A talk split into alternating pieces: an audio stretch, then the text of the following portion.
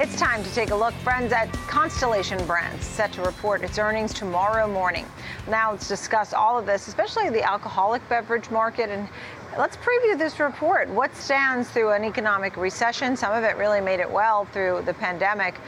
Bring in Bill Kirk, Managing Director, Senior Beverage Analyst, MKM Partners, and Kevin Green, TD Ameritrade Network contributor. Thank you both for being with us.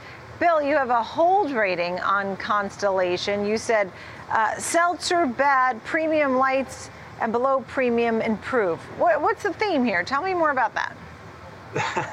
um, so, so seltzer had been kind of the, the hot innovation uh, for much of, of, 2020 and 2021, and, and, that that's fading. And some of those occasions go to Constellation and their brand. Some of those lost seltzer moments go toward Corona, that go toward Modelo Especial, and demand for those two products, Corona and Modelo Especial, are incredibly strong. They were incredibly strong this summer, so it's almost to some degree Seltzer's losses are, Constellation's uh, you know wins uh, in, in, some ways. So when we're looking at the quarter, we expect beer to be very strong tomorrow. Uh, wine will be a little bit weaker, and we, we can go into the why, but there's just not that much brand loyalty in wine.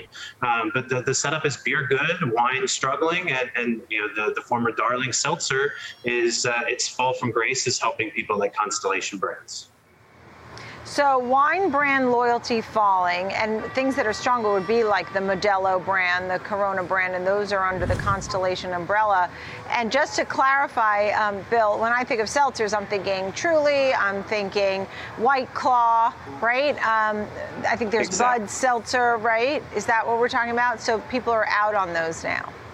Exactly. White White Claw is down. Truly, which is owned by Boston Beer, is down, uh, and, and, things like Premium Lights, Miller Lite, Coors Light, Bud Light are doing a little bit better than they have, and uh, Corona, Modelo have, have accelerated as well. So beer is back, is what you're telling me. Is that right?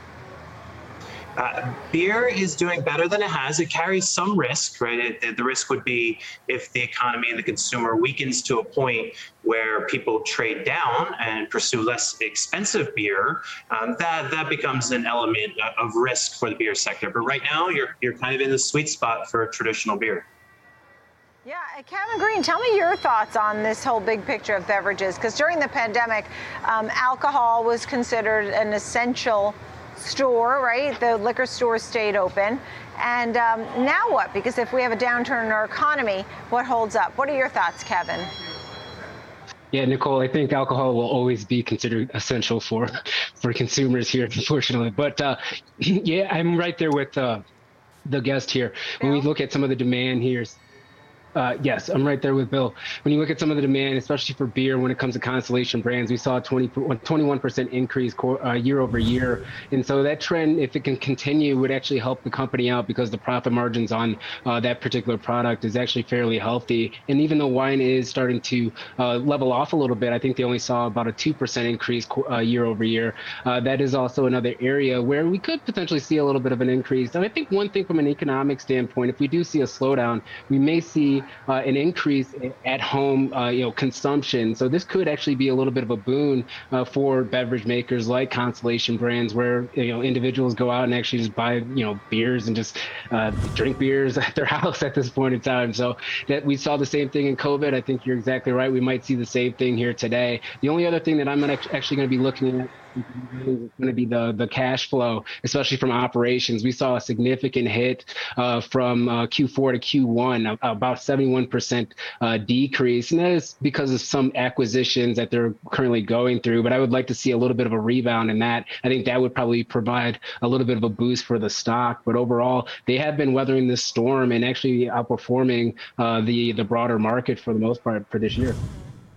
All right. And then I also think about pricing power and raw material costs and labor costs. And so, quickly, Bill, you have a hold here on Constellation brands. Are there any of the beverages that you have a buy or strong buy?